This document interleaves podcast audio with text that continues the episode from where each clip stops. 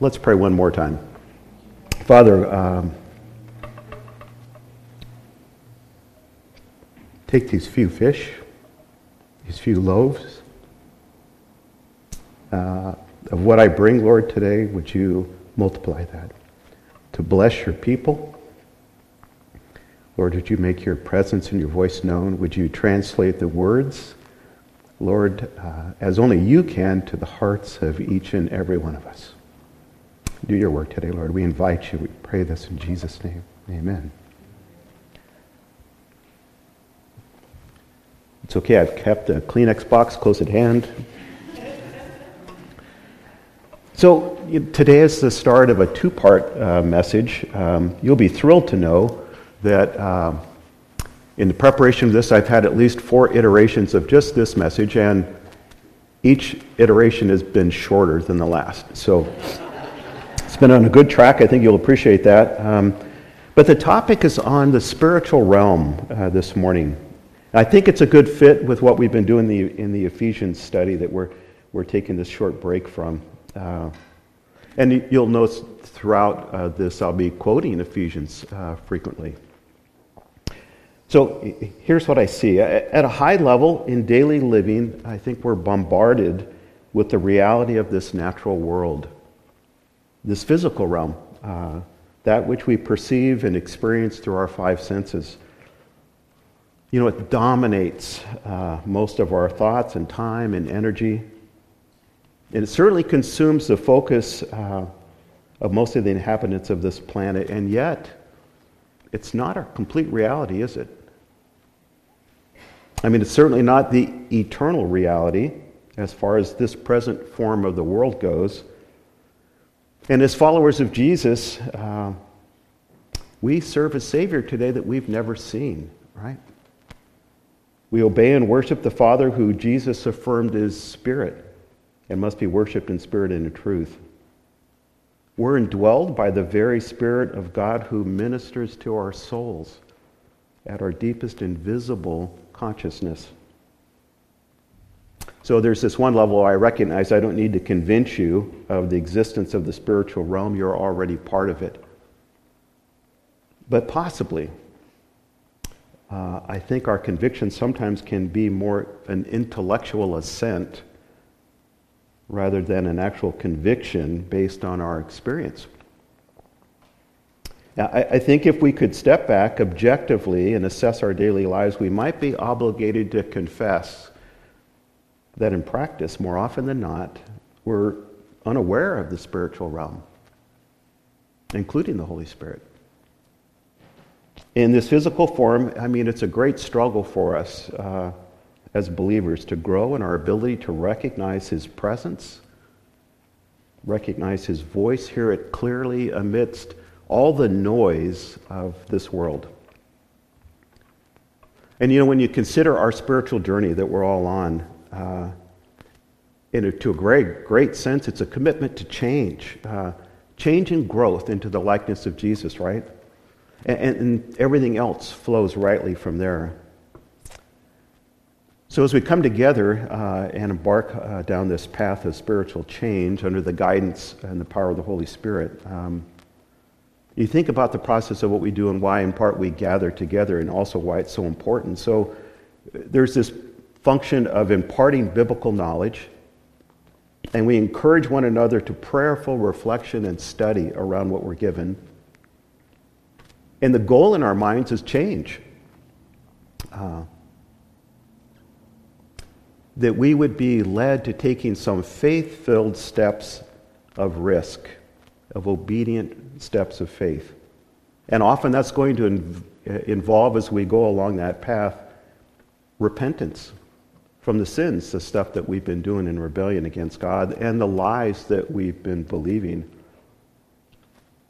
But ultimately, we hope that that will translate into uh, greater understanding, conviction, a growth in our faith and our trust, and most importantly, it results in a heart change, right? And that's the path to spiritual growth, uh, increasingly in the likeness of Jesus. And the ultimate evidence of that, right, is the growth of sacrificial love uh, in the example of Jesus, right? And then along the way, we're learning to use the spiritual tools that God's provided for us His Word, prayer, the spiritual gifting that He's given each one of us uniquely, the spiritual authority that we have in Christ, and all of that under the ministry of the indwelling Holy Spirit. So that's the path that we intend and we promote and, and we're embarking upon today. But there's another side of that, right? On the other hand, if we were to remain in spiritual ignorance, it leaves us trapped in this life. You see, when we don't understand, we become easily confused. We lose sight of God's perspective, God's worldview. And we have little idea what it means really to be His children, what role God has called us to in this world. So the result is we become frustrated in our faith, right? We can lack purpose beyond our self centered ambitions. And we subsequently open ourselves up to needless suffering, frankly. So, my goal the next two weeks, kind of a long intro, but my hopes is that we could kind of lift our heads up in the midst of the demands of this physical world and that we could see God's perspective. We could gain insights into His view of the world, His creation, and I believe with the help of the Holy Spirit, that's going to lead us into deeper levels of what Jesus intended to give us when he came, and that was freedom and joy. And I think for a lot of us, those are missing elements in our daily experience. So let's look at uh, the, the core passage of Scripture this morning. It's one of the parables of Jesus found in Matthew 13. Then the first portion of this is verses 24 through 30. Uh, in your rack Bibles there, if you, if you need a Bible there, that's on page 818. So Matthew 13, beginning in verse 24. So it says, He put another parable before them, saying, The kingdom of heaven may be compared to a man who sowed good seed in his field. But while his men were sleeping, his enemy came and sowed weeds among the wheat and went away. So when the plants came up and bore grain, then the weeds also appeared. And the servants of the master of the house came and said to him, Master, did you not sow good seed in your field? How then does it have weeds? He said to them, An enemy has done this. So the servants said to him, Then do you want us to go and gather them? But he said, No, lest in gathering the weeds you root up the wheat along with them. Let both grow together until the harvest. And at harvest time, I'll tell the reapers, gather the weeds first and bind them in bundles to be burned, but gather the wheat into my barn. Now, thankfully, this is one of those parables that Jesus also gives his disciples an interpretation, and we, of course, gain the benefit of that. That's found later in the same chapter, beginning in verse 36, and let me read that as well. Then he left the crowds and went into the house, and his disciples came to him, saying, Explain to us the parable of the weeds of the field. He answered, The one who sows the good seed is the Son of Man. The field is the world, and the good seed is the sons of the kingdom. The weeds are the sons of the evil one, and the enemy who sowed them is the devil. The harvest is the end of the age, and the reapers are angels. Just as the weeds are gathered and burned with fire, so will it be at the end of the age. The Son of Man will send his angels that will put, uh, they will gather out of his kingdom all causes of sin and all lawbreakers, and throw them into the fiery furnace. In that place there will be weeping and gnashing of teeth. Then the righteous will shine like the sun in the kingdom of their Father. He who has ears, let him hear. So, our challenge this morning in my mind is that as we live life in this physical world, uh, it's not unique to us. There's encouragement here. See, from the very beginning of Jesus' ministry, he was continually challenging his listeners to grapple with the reality of the spiritual realm and the meaning of its existence to their lives. So, Jesus, in this parable, in quick order, he's given us the big picture. He's showing us the greater reality of what's going on in this same world we live in today. Nothing's changed. the meta narrative, if you will, of the spiritual realm and the natural realm as they intersect, and in some regards today collide. Jesus has come, he is the Son of Man in the parable, bringing the good news of the immediate inbreaking of the kingdom of God into a world that is broken in sin. Some will embrace and receive the good news, becoming the good seed that grow in right response becoming the sons of God's kingdom, while others will reject the gospel and in so doing remain sons of the evil one, bound in slavery to his temporary kingdom. Don't miss the relational link in this, par- in this parable. When we look at it closely, we recognize there's no middle ground. Everyone in this world is either related to Jesus or they're related to the devil. One kingdom stands against the other, and everybody belongs to one or the other. That's tough to grapple with. Now, the parable, as Jesus speaks it to the crowd, I think left them perplexed. Um, and the first thought that comes to mind is why would a good sower allow his wheat to grow with the weeds? That's what that first audience had to have been asking. And there's a risk for us to get stuck there too. And, uh, and where we go down that path of asking all the whys about God, uh, and uh, we're not necessarily given answers to all those. But in this case here, the, the real core point that Jesus is making is that not that the weeds are there with the wheat, but the fact that there is a final judgment.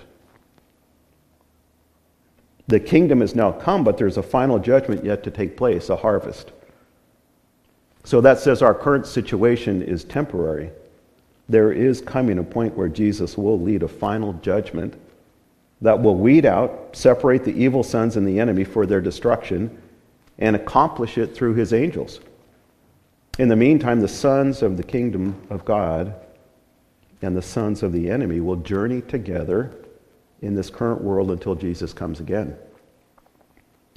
Now, that seems straightforward enough, um, and we've all read these parables many times. And I think one possible conclusion we could come to was uh, well, um, it sounds like we just need to hang in there and make the best of things until Jesus comes again and he's going to set things right and he's going to get all the bad seed out and clean things up and we're good to go, right? And I think not. Um, so it, let's dig a little deeper. To do that, what I want to do is, and I'm laying groundwork here, particularly for next week. Uh, next week really is the culmination and the desire of, of where I want to most get us to, but there's some groundwork I think we need to lay first to help us towards that end. Um, so let's pull out some core elements here out of this parable. And the first one, I just let's start with angels.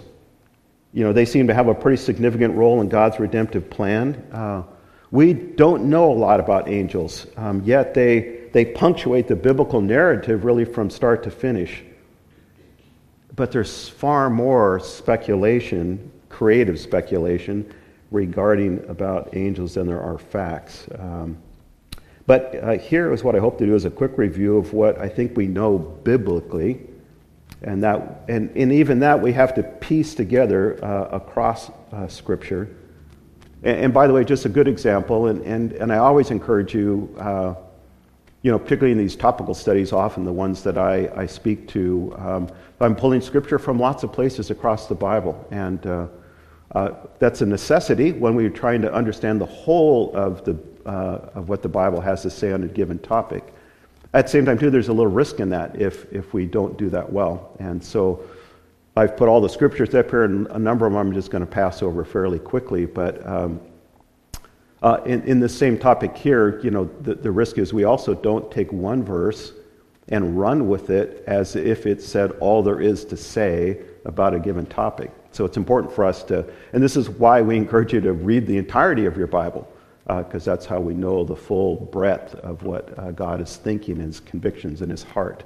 Um, So I'm going to move through this fairly rapidly, and in the process, I'll be summarizing Scripture kind of for the sake of time. Um, and then the references are on the slides if you want to uh, write those down. First of all, angels are part of this heavenly host. Um, they're, they're created beings that are not part of the creation of the earth, the garden, and, the man, and mankind as covered in the Genesis account. Um, they are of a different uh, created order in the total of God's creation. Uh, we don't have any details of, of this creation effort or when it occurred. Um, I should note in here too, I'm, gonna, I'm tossing into angels, seraphim, and uh, cherubim, uh, two other categories of, of angels uh, mentioned just a few times in Scripture, but we'll look at them as a whole. But net, net, angels are created spiritual beings. Uh, when we look to Psalm 148, uh, it says that God commanded and they, including angels, were created. We know that angels are personal beings. They're not generic in form, but they're unique individuals like you and I, uh, with different roles and it appears different abilities. Uh, one example in Daniel 12:1, we're introduced to the angel Michael, and it refers to him in this passage as the great prince of God's host. Later, this same Michael is, is named in Jude 9. And we're told about a confrontation between Michael as an archangel, as he's identified there, and Satan over the body of Moses. We have no idea what that's about. Um, and then Michael again appears in Revelation 12:7, and in this case, he is leading the angelic host of God in battle against Satan, identified as the dragon. Now, it is kind of worth noting that in church history, um, lots of people have, intent, have attempted to create titles and ranks and geographical assignments and stuff for angels, uh, kind of created an angelology, if you will. And, uh, and it often goes far beyond Scripture. Um, it, it, it, at its heart, it's kind of speculative, it's creative, yes. Ultimately, I think it can be distracting and, uh, and even potentially divisive. I, I think God is very intent on why it is that He has only given us that that He has. We're, we're not to get caught up in, in, in the study of angels, because just even the angels say, no, worship Him.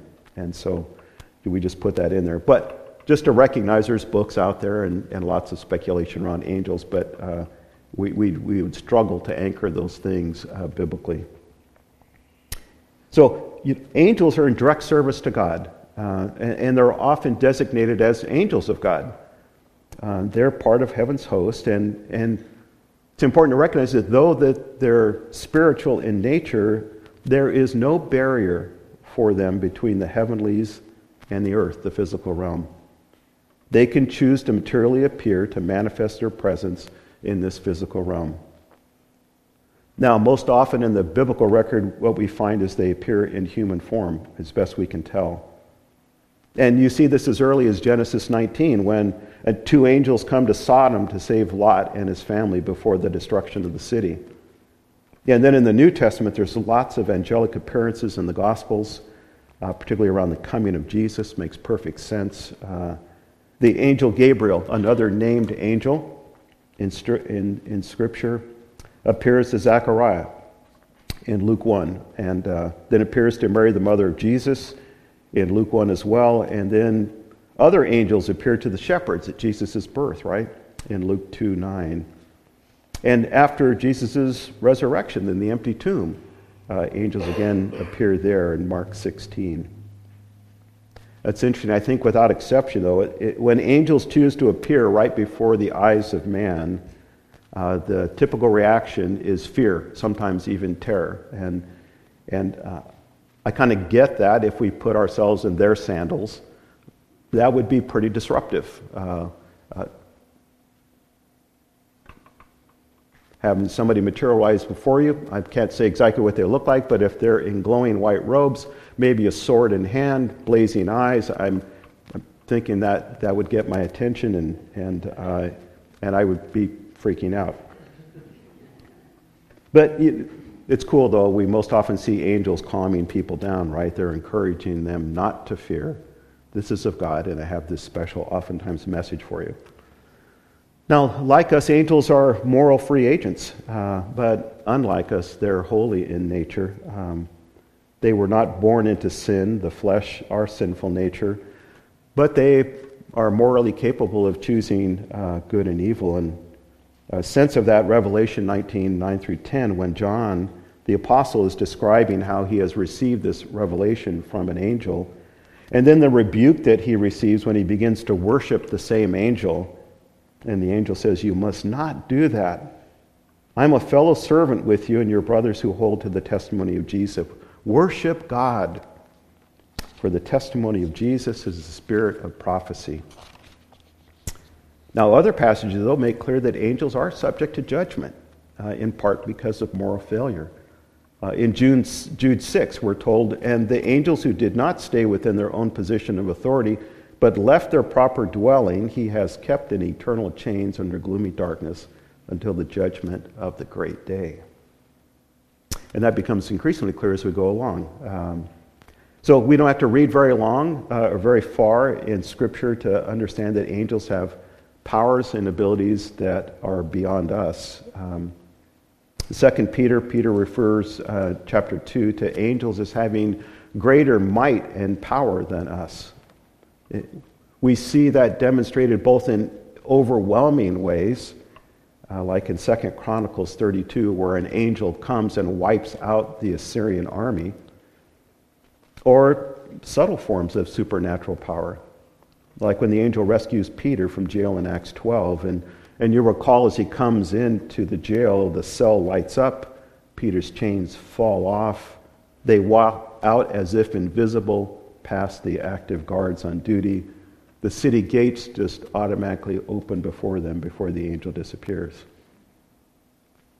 It would seem, too, that angels possess understanding and knowledge that we don't have, and that might be a direct result of position.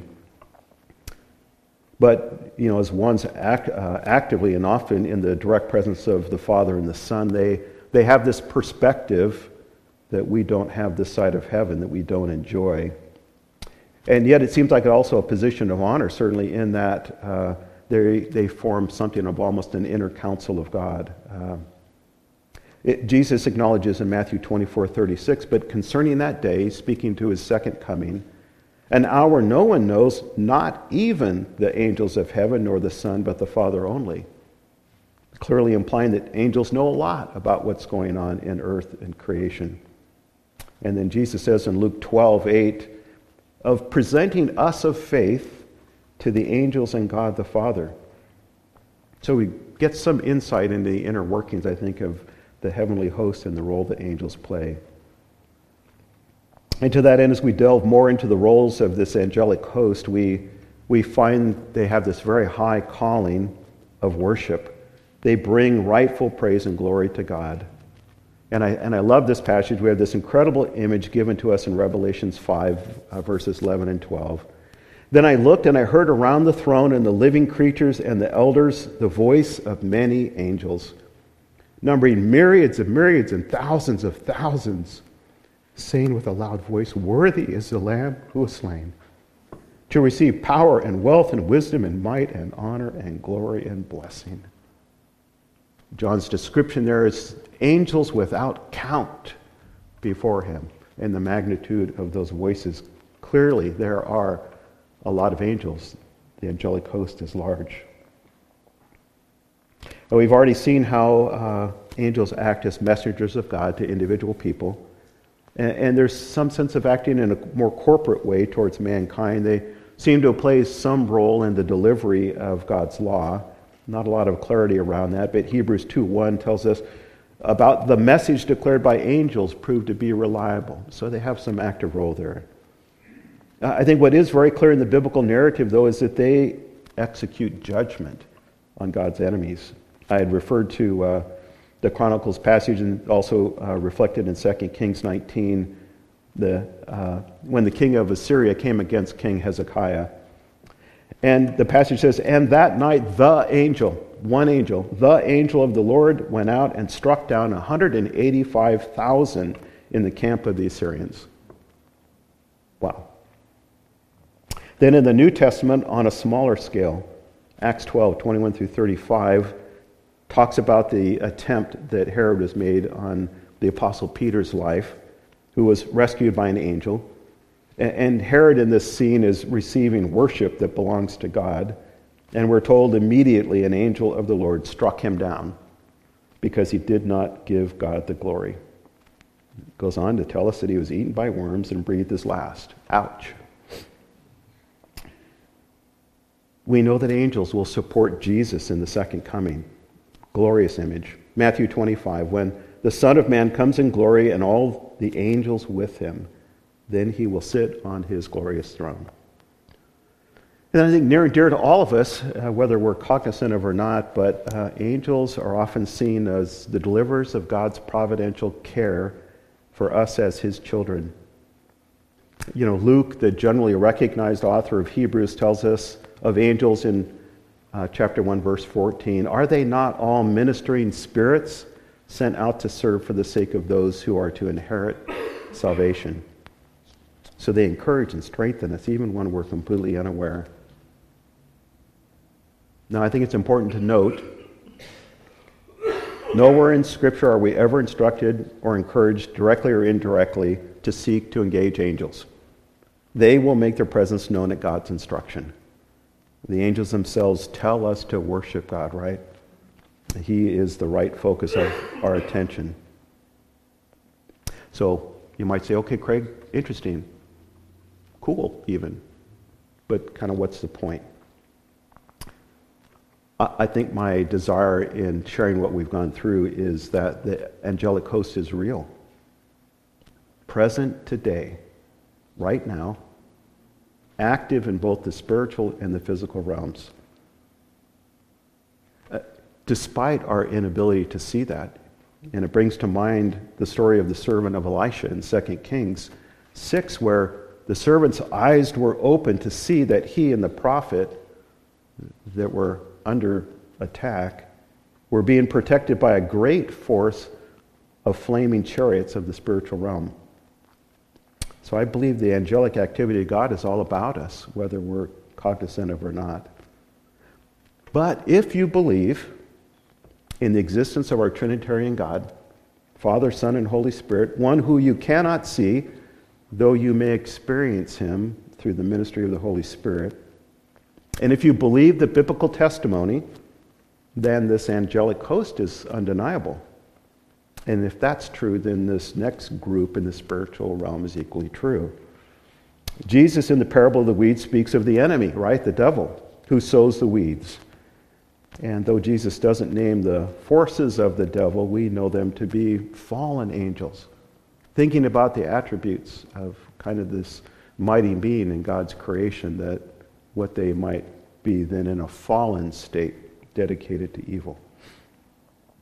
Again, like angels, we kind of have to piece together across the, the biblical narrative to get some understanding around this demonic force that's active. First of all, we have this enemy, then, right? Satan or Lucifer. He's the chief, the instigator, the leader of all those spiritual, supernatural, yet evil beings who are subservient to him in his temporary kingdom. Like angels, we, we, don't, we don't know the clear origin of demonic forces in Scripture. We're not given the exact timing and the nature of their fall from God's service, uh, from this heavenly angelic host they were once part of. There are two passages in prophetic books of Isaiah and Ezekiel, and some believe them to be descriptive of Satan. And, and I would acknowledge to you that that's not universally accepted. Just some, some uh, a little bit of background around biblical interpretation when it comes to, to prophecy. So in this case, we have, we have two prophets in Isaiah and Ezekiel. Um, and in, in their case, they are people who are, on behalf of God, forth telling a message. And this word forthtelling means they're speaking into their own immediate context. But then they also have another role of foretelling. They're speaking into a future context that has yet to happen.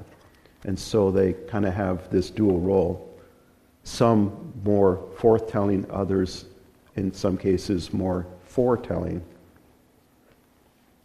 The, the challenge, though, is, is uh, that's, that's a core part of the challenge of, of uh, interpreting uh, prophetic scripture. They have, one of the challenges, they have this kind of telescopic view of time. And, and maybe the best analogy is so if you looked at the Cascade Mountains from a long distance away, all the peaks look fairly close together. Uh, but as you get closer and closer to the mountains, you realize that no, these mountains in many cases are miles and miles apart. And that's kind of the challenge that the prophet has as they view this issue of time.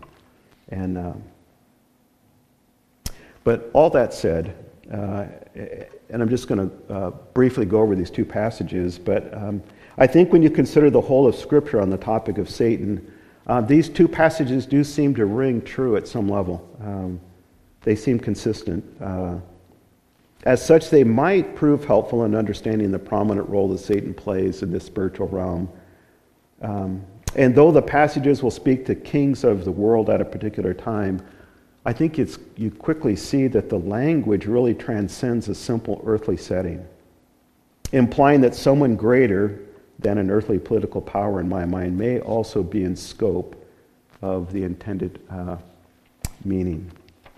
So, this first passage, Isaiah 14, 12 through 15, it's, it's named as aimed at the king of Babylon, but as we consider its application to Satan, it tells us he was the morning star an angel of light, that he was cast out of heaven, out of God's presence, sent to the earth, filled with pride, desiring to usurp God's authority, but destined to fail against the sovereign power of the only true God. Then in Ezekiel 28 11 through 19, this passage is, is speaking and naming the king of Tyre. Uh, but if we also attribute it to Satan, we learn that he was perfect in his creation, of great wisdom, beautiful, dazzling, present in the Garden of Eden, assigned as the guardian angel, one close to God. Blameless to start, but ultimately he chose to turn to wickedness, violence, and sin. He was driven out from God's presence in disgrace. Great pride in his own splendor, wisdom, and beauty was his downfall. And he was expelled to earth for his ultimate destruction. Now, at best, maybe we can say that these prophecies may contain some shadow of Satan's background. Uh, what Scripture is clear on, though, when it comes to Satan and his demonic followers that rebelled against God, they have been cast out of heaven, out of the personal presence of God, and this likely happened before the fall of humans. In, in Revelations 12:4, from it, the context is the battle in heaven and Satan being expelled from God's presence. And the verse uh, goes on to say, His tail swept down a third of the stars of heaven and cast them down to earth.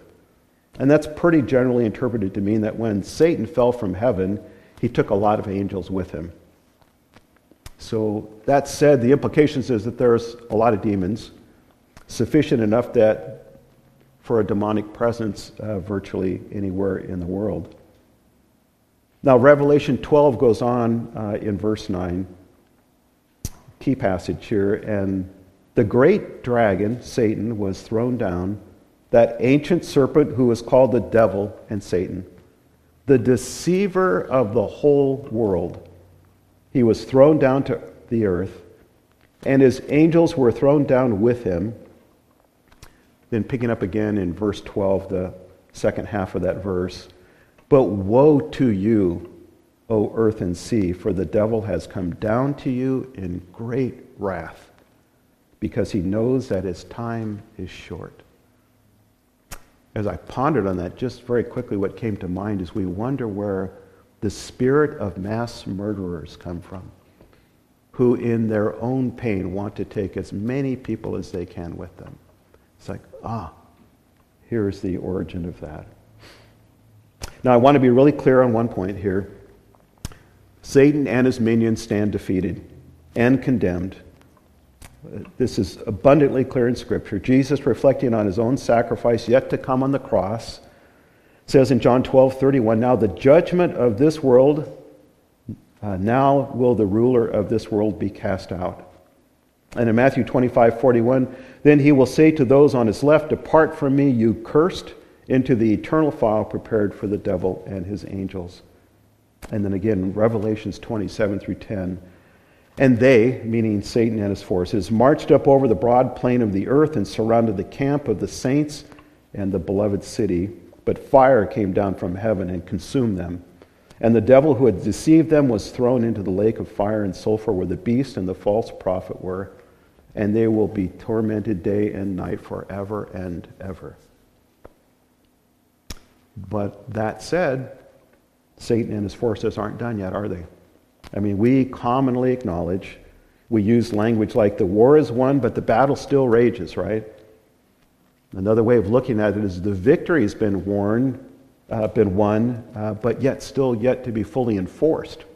It's kind of the mop up phase, if you will. Uh, they are today fully committed to opposing God, opposing God's people, committed to perpetuating the continued enslavement of mankind for whatever time is remaining for them. They are the enemy of every soul, of every man, woman, and child. Why is that? Because all of mankind is made in the image of God,